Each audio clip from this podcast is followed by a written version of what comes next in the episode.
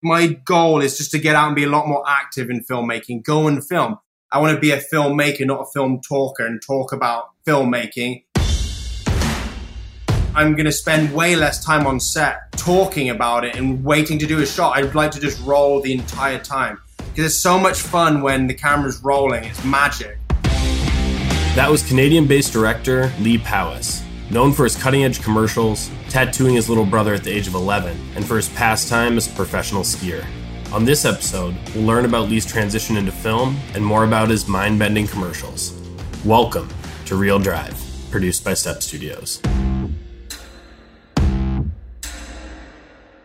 All right, what's happening, Leigh? How you doing, man? I'm doing good, Nick. How are you, brother? I'm good. Just locked down in LA, hanging down south. How's how's life up in Vancouver and Whistler? Where are you at right now? It's good. I'm in. I'm up in uh, up in Whistler at the moment. I live down in Vancouver, but we sort of as soon as this started to happen, we made the trip up to Whistler to sort of be with the family, um, just in case things were to get more out of hand than they already have. But Whistler, even on when it's got tourists, there's only ten thousand people here. So now it's thinned out to just locals. So basically, there's no one here. So it's really nice. You can still go on walks and safely go about your day. But to be honest, Jess and I have just sort of been inside really. Well, I feel that. Well, I'm stoked to be talking to you, man. It's been too long since I've seen you, and it's it's fitting for the first episode on this podcast, just because we're such close friends. Hopefully, this goes smooth. And for for anyone tuning in, I'm Nick Martini, one of the owners of Step Studios. Uh, Leigh works with us as a director, but is also a close friend and we've known each other for shit about i don't know maybe 10 12 years now. Leigh and i actually met when we were both skiing professionally back in the day and i had the pleasure of watching leigh transition as a psycho crazy stuntman athlete to starting to make films around our skiing and then over the years transition into what i would consider a prolific sort of visionary filmmaker one of my favorite filmmakers to watch and he's amassed a bit of a, a, cult following, gotten to work on some really awesome projects. We're stoked to dig into that a little bit today, figure out how you got from point A to point B, and hear some more insights to to what it takes to bring some of those projects together. That I think hopefully the people who are listening who have seen Leigh's work know that some of his visuals are pretty mind bending. It's a lot of visual effects, a lot of uh, insane camera movements that are super technical, and I think lifting the hood a little bit and trying to give you guys some behind the scenes on that would be awesome. So pumped to be chatting Leigh and I don't know if you want to introduce yourself a little bit and tell us where where did you come from, man? How do you get to Canada? Yeah, Nick, you know I think is really fitting too for us being the first because we were together. You were the last person I was with before the lockdown too. nice. Hell yeah! And uh, in better times. You know what? We've done it all together. We've been washed up skiers together. yeah. we've, we've survived a uh, international travel through the coronavirus together. I don't, I don't know what's next. exactly. Well, yeah, man. Let's start from the beginning. Why don't you tell the audience sort of like how you you're Vancouver based, but obviously you're British. Like, how how did you end up in Canada, and yeah, what brought you to Canada, and where how do you like wind up in this film world to start? Yeah, so I was I grew up in the UK until I was 15. I'm actually coming up on my anniversary where I'm gonna have lived in Canada for the same amount of time as I was grew up in England. Nice. And then, sort of long story short, I was a bit of a problem child at school, and so my parents asked if I would like to do an extended vacation to see if it would set me straight a bit and just to be away from my friends who I was getting in trouble with and whatnot. So anyway, we mo- we moved to Canada, and then my mum, me, and my brother all ended up falling in love with Canada. So we never actually went back to the UK, which was, I mean, great for because I found skiing, I found adventure, and all the ways I was using my energy before in a negative way, I was able to like put that into something more positive. But um, the bad thing, I was never able to finish high school, so I sort of didn't do that whole thing. but I fell in love with skiing, started to do that. I was lucky enough that that just kind of panned out. I guess like sort of when I like to do something, I'll just do it until there's no time left in the day. And so I was able to sort of somehow get somewhere in skiing. I guess it wasn't really skiing if you sort of it was urban skiing, which is sort of just jumping into brick walls, being pulled in by a winch and jumping into a brick wall. So you can't really call it skiing. It is kind of sort of stunt jumping or something. Yeah. so I did that for an extended period of time. That's obviously how we were able to meet. And for viewers who who know Phil, Leigh through his film work, just to provide some context, we may have a mixed audience here because you did have a pretty big fandom from the ski world, but Leigh was a pretty well known professional skier who was doing video parts and premiering his films around the world. So before Leigh got into film, you sort of had a, had a following as a skier, and, and I would assume some of that following is carried over and followed your film career too. So depending on who's listening, if, if you weren't aware of Leigh's past, he he might have a whole whole other part of his life to share. yeah, it was it was so funny. It's um, skiing for me. I've always found it so interesting. I mean, especially as you did the same thing, you and Cam and the, the rest of the guys. There's been a lot of transition from skiing to film, which I've always found interesting. And even when I skied, I would always say the same thing. I was, I always thought I could bring any skier, like the most, any, anyone, amateur, and to any of the spots that I would build, and they'd probably be able to do it way better. But they wouldn't have built the spot in the first place, which is sort of, I found that I was able to sort of see a feature or something like that. But I, I could, I couldn't even really spin over a 540. So I would just, I sort of saw my strength that I could just look at a weight like a wall and build it differently. You had a vision, man. it kept working. And applied it like that. And then the same thing, uh, sort of that sort of translated over to filmmaking. I find it, I miss skiing. I miss like the physical and I, the, the sort of danger involved in it. So when I film make now, I try and retain that sort of, that vibe. Like it's sort of like adventure filmmaking. But I don't do adventure filmmaking, but I like to really push things on set. So it kind of creates that same space where you're hiking a feature or trying to do a trick 500 times. And I sort of try and keep that same ma- mentality. Like if a take doesn't involve, you know, hurting your mind like you would your body skiing, then it shouldn't be a good enough take. Absolutely. uh, and that's awesome. And I think, weirdly enough, we've seen so many people who come from sort of the action sports world take up film from the surf community, from the skate community. You'll get Spike Jonze. You'll get so many people we know from the snow world who ended up being successful in the film industry one way or another. And I think it's a lot of those action and outdoor sports. You grow up with cameras on your hands. You're not going to soccer practice. You're right. filming your friends do crazy shit. So you always have cameras. And like as you grow up, I guess a lot of people get that film bug. And and yeah, here we are. It is weird that it's just the sheer amount. It's almost like when you can't ski anymore. At least everyone I knew sort of films. Yeah, exactly. Yeah, when you get washed up, you can't physically perform anymore. yeah, exactly. Uh, so tell me, tell the audience more about how you got from point A to point B. So you're, you're sitting in Whistler, you're skiing professionally. As all of us, we, we got riddled with injuries in, in our sports careers. So you had some blown knees, I know. Yeah. And you started originally like taking filmmaking a little more seriously by, by shooting your friends skiing, which then yeah. transitioned. Obviously, you're in a much different world now, but how did that start on the ski world and then how did you transition that into more of traditional narrative filmmaking commercial filmmaking yeah so I, I, when i was still skiing for a time a close friend of mine brandon kelly he was also a skier we would be we would talk about film even before either of us left skiing and then he, i remember he made the transition one year to stop uh, skiing and then go film and I remember seeing his the first shots he got for the Poor Boyz movie. He was able just to do it. I guess it was, it was just sort of in him. And then so that sort of inspired me to then I was ready to just try something different. I've been pushing myself physically for a period of time. I was excited to sort of see what I could do with my mind. And so I started doing that. And so we started making short films together. We made a couple uh, sort of 10 minute short films, just experimental stuff.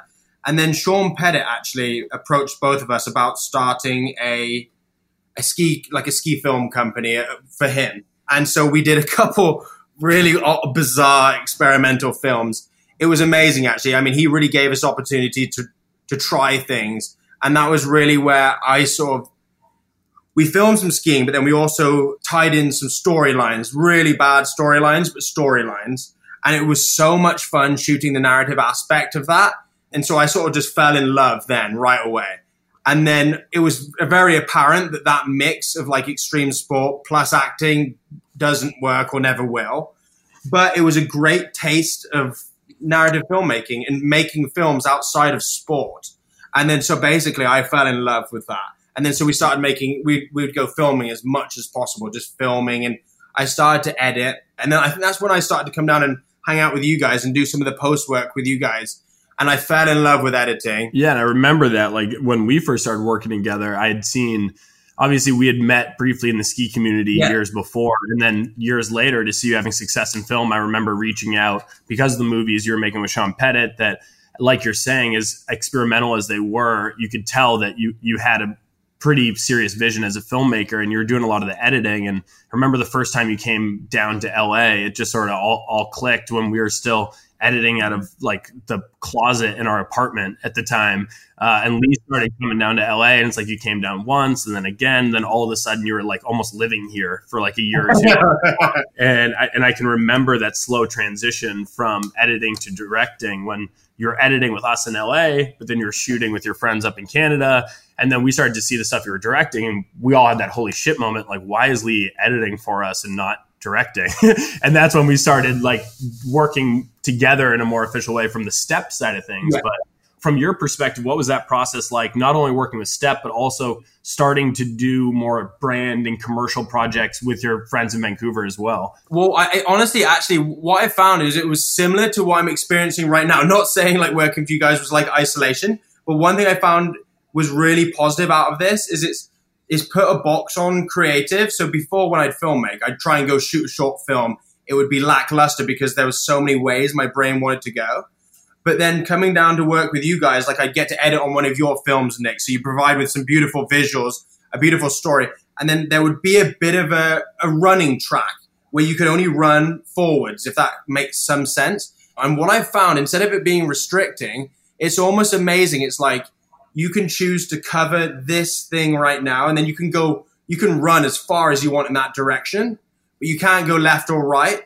But then what we could do is like I could bring random songs or ideas to it into that box to then allow it to you know develop and become more than what's on the paper which is really fun and tell us what how you see the relationship between editing and directing like i know myself i, I direct as well i'm hell-bent on editing or having a hand on my own post-production process and you being a, not only a, a, director I admire, but you're probably what I would consider the most talented editor I know. Like I still beg you to edit my shit. So yeah, like knowing that you have a passion for both editing and directing, which do you like? Do you miss editing? And what's it like to edit your own projects? And then the inverse, have to hand off your projects when you don't get to edit them. Yeah. So I I, I don't think you can say any absolutes because people work differently, obviously. But I know for myself personally, I could never direct without the post production side because you uh, that's when the film there's so much magic in the post production like there's so many stages to the filmmaking thing that makes it so fun like when i'm directing i'm i can think of how it's going to look in the post room and how it will cut even before we're even shooting the take or whatever and so that i find that is really really useful but then when i've done the editing and take it to the post room i can't tell you how much magic happens in there yeah so let's talk about some some of your projects. I know that like over the past year, you've done five or six big projects that, at least from my perspective as your friend, have sort of like surmounted a lot of your past work, yeah. and they're so special. And each one of them has such crazy elements to it that obviously took a ton of planning, ton of creative thought. And I also get we like as uh, the production company on a few of these get asked all the time, legitimately, like, how the hell does Leigh do this? Like, they don't understand how you actually make some of this stuff. So I thought it could be cool for a couple specific ones, like to start the NFL piece, which if anyone listening hasn't seen, it would be a good time to pause and check it out. But at Stepped, we helped develop a NFL commercial with Oakley last year that Leigh directed. That was the the concept was sort of do a full POV commercial which I'm sure as most people familiar with, POV is typically really lo-fi, like GoPros and stuff. And we want to do the opposite and try to make this this really impactful POV piece. So I thought it'd be cool, Leigh, if you could talk through some more of the technical side, because I think that's what people may be curious about. Like, how did you actually rig the cameras? I know some people have seen some behind the scenes photos. And then from a visual effects standpoint, knowing that the players were in three different cities and we didn't have a filled NFL stadium, how do you get the experience that you created that all these guys are on one field in a big NFL stadium? Can you lift the curtain a little bit? Totally. I, I think uh, for me at least, it, it's um, I fake it till I make it. Honestly, I dream really big, and then I won't let anyone tell me that they're not possible in I, I do reason with my dreams, so I'll like think of an idea and how it can be done, and I, I'll have to try and come up with five reasons why it can work. So I'm prepared. So if someone comes to me and says it can't, then I can at least offer reasoning why I think it is doable. And then if they can offer more reasons why it can't be done, then that's even, that's totally fair then. And it's just knowing that you can dream and try crazy transitions. Like we want to move in past this professional's eye with a camera that can just past past his eyeball. Why don't you talk about that specific shot a little bit? He's referring to the eyeball, the opening shot of the NFL commercial tracks around the player in 360 degrees while zooming in through his helmet past his eye into a POV setup. Can you give like a quick breakdown of how that was actually achieved? Yeah, and so that was a beautiful day. So we we were told we only had half an hour with the talent, and like the, the shots that we had were obviously very technical and with with an element of risk involved. Like obviously putting a camera anywhere near an athlete who just won the Super Bowl's eye is not you know that gets a bit scary then. But so basically, we had half an hour, and so we practiced the shot over and over before he even arrived with us. So then we got the first part of the shot, which was tricky because we had to we had we had to move the athlete, not the not the camera, basically. So all we did was a push in whilst moving him. So there's all these, and then we had this human element of spinning him at the right speed, and there was so many variables, especially with the 30 minutes ticking. And for those listening, some of this is in the behind the scenes film we did with that production, but as Leigh's describing, we pretty much put Pat Mahomes on this pedestal surrounded by green screen. And we decided that it was easier to move his body in all these crazy directions and spinning rather than moving the camera at all and just shoot the whole thing on green screen, which ended up working pretty damn well. It did. And so what's tricky about that is when you talk about the foresight. So that's when the editing really comes in. Because to picture, he's not spinning or the camera's not moving. So it's really hard to get bearings on what that's actually going to feel like and be able to see that in the final product. Because it's really hard for me as a director. If I can't see the shot and where it's going to fit into the puzzle, then it, it's really hard for me to move past it. But so that's where that sort of helped out. So we got the first part done. Then came putting on the probe lens and moving it past his eyeball, which was, as you can imagine, there's so many variables because the athlete isn't fixed. If he just lapses in concentration, and just turns towards us and hits it. There were so many things that we had to be, and especially with the stress of the five minutes on the clock ticking down. And so we were able to do that. And we actually, even no matter how much you plan, we actually had to change the plan in within that five minutes. We thought we'd move him and we practiced it and it wasn't working with him. So we had to decide for him. We put, we left the probe where it was and had him do the motion himself. So he actually physically moved his eye and head past the probe lens. And uh, in a scenario like that, it was again just making sure the crew, even though we were switching the plan, just making sure the cameraman, everyone felt confident. Doesn't don't worry about switch, switching the plan with five minutes left. We're confident we're going to get the best shot ever, and just keep on pushing. Yeah. Well, that was one hell of a production, and I encourage anyone who's listening who wants to see what the hell he's talking about to check out the behind the scenes and the commercial. They're both on our site. I thought that was like a huge feat of like camera tech CGI work. It was impressive, and there's been so many other projects like that. One thing I want to mention as I'm going through some of your work or like some of my favorite pieces this morning, I keep noticing like a big space theme, which I don't even think as uh, us as friends have ever talked about. What's like in, in the Valens piece and the piece you shot in South Africa, I know, and there's one other space one too. Oh, Spider. So like, what do you have a fascination with outer space? Because it's always you who dreams this shit up. So I know. I do. I, I, I like it, and, and it's actually, believe it or not, I mean, I love space films. I love them, but it's actually my sort of fascination isn't based upon owing to those films. It's actually I the fa- my favorite thing about space is the aspect, the dreaming aspect. I just pride myself on dreaming. I love dreaming big goals. And there's something involved in people collectively coming together to dream a dream that big is so cool. It's so unknown up there, you know? Yeah. And there's something about it that just reminds me of dreaming that I love so much. You're always able to somehow make these visions happen. And obviously, as we all know, you, you really lean into the people around you to just make it work. But it's impressive. Like a lot of these scenes, like people in space that feel like some of these big feature films are done with surprisingly less resources than you'd imagine, which I've always liked how you you guys get creative and find a way. And another example of that, and I don't know if this is released yet, the Canadian lottery spot Yes. where you guys did a flipping room, which I think if you're into film, you've seen that over the years in different types of films and stuff. But most people who do that go to a Warner Brothers lot or go go somewhere and build this massive rig. Instead, Leigh calls, and you can tell a story, but Leigh calls his buddies up in Squamish. Yeah, mechanic shed to build an entire flipping room. What I don't know if that spot's live yet, but it will be soon. If it, what can you tell us about? So we actually did that, and we we uh, sought out some advice from someone who had been on some space set in Vancouver, one of the big, big three million dollar productions where they did one, and it was a three million dollar uh, build and everything to make it happen. And we were like, yeah, we have no money, but we're still we still want to try. And so this is a testament to don't let anyone tell you you can't do anything because that was like five people building that. They drew drew it and like they spoke to one of their their parents. One of the builders spoke to his parents, who happens to be like an engineer of some kind. An, yeah, an, an engineer. And so they were they threw some ideas around, came up with this idea, and then literally five hardworking dudes just built that in a shed. Instead of three million dollars, you guys probably spent like ten grand. Exactly, and it was amazing. It was such hard work, and it wasn't easy, and it was so much involved in it, like the safety and the, the stunt work with the talent in there. But it was just amazing that budget has no play on dreams. You can you can achieve all sorts of stuff as long as you're willing to go for it and try.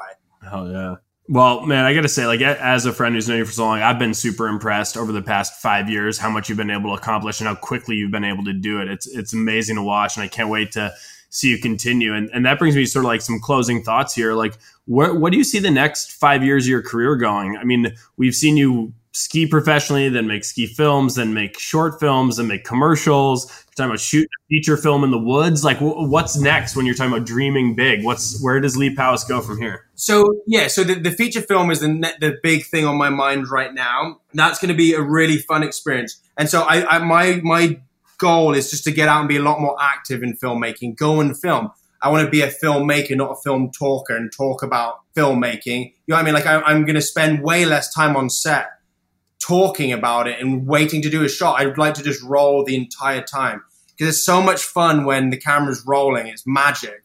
And so my goal is sort of just to have a lot more memory cards and a lot more film rolls and just shoot a lot more when I get out there. And I just want to spend more time filmmaking because I, I love it and I realize that I need it so much. And it allows me to grow and allows my brain to keep moving. Otherwise, I've noticed it slows down. Yeah. And then it can end up stopping, and that would be terrifying. well, I, I don't think any of us have any fear of you slowing down. Uh, I'm, I'm, pumped, and hopefully, I can be along on some of the adventures and watch you keep crushing it, man. It's, it's been amazing to watch. And uh, thank you again for taking the time just to shed some light on your approach and and how you do the magic you do, man. I'm sure everyone's excited to see more. So, any closing words or? Um, no, only that I love you. it's mutual, man. Well, thanks again, Leigh. We'll talk to you soon. Uh, for everyone tuning in to see more Leigh's work, you can visit stepstudios.com. You can visit Scrap on Vimeo. You can visit Gang. You can visit anywhere on the internet. Type Leigh's name. You can check some of this shit out. So thanks for tuning in, guys. We'll talk to you soon. Bye. Cheers.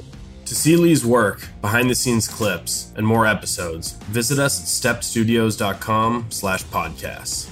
Tune into the next episode of Real Drive to hear from award winning cinematographer, Mac Fisher.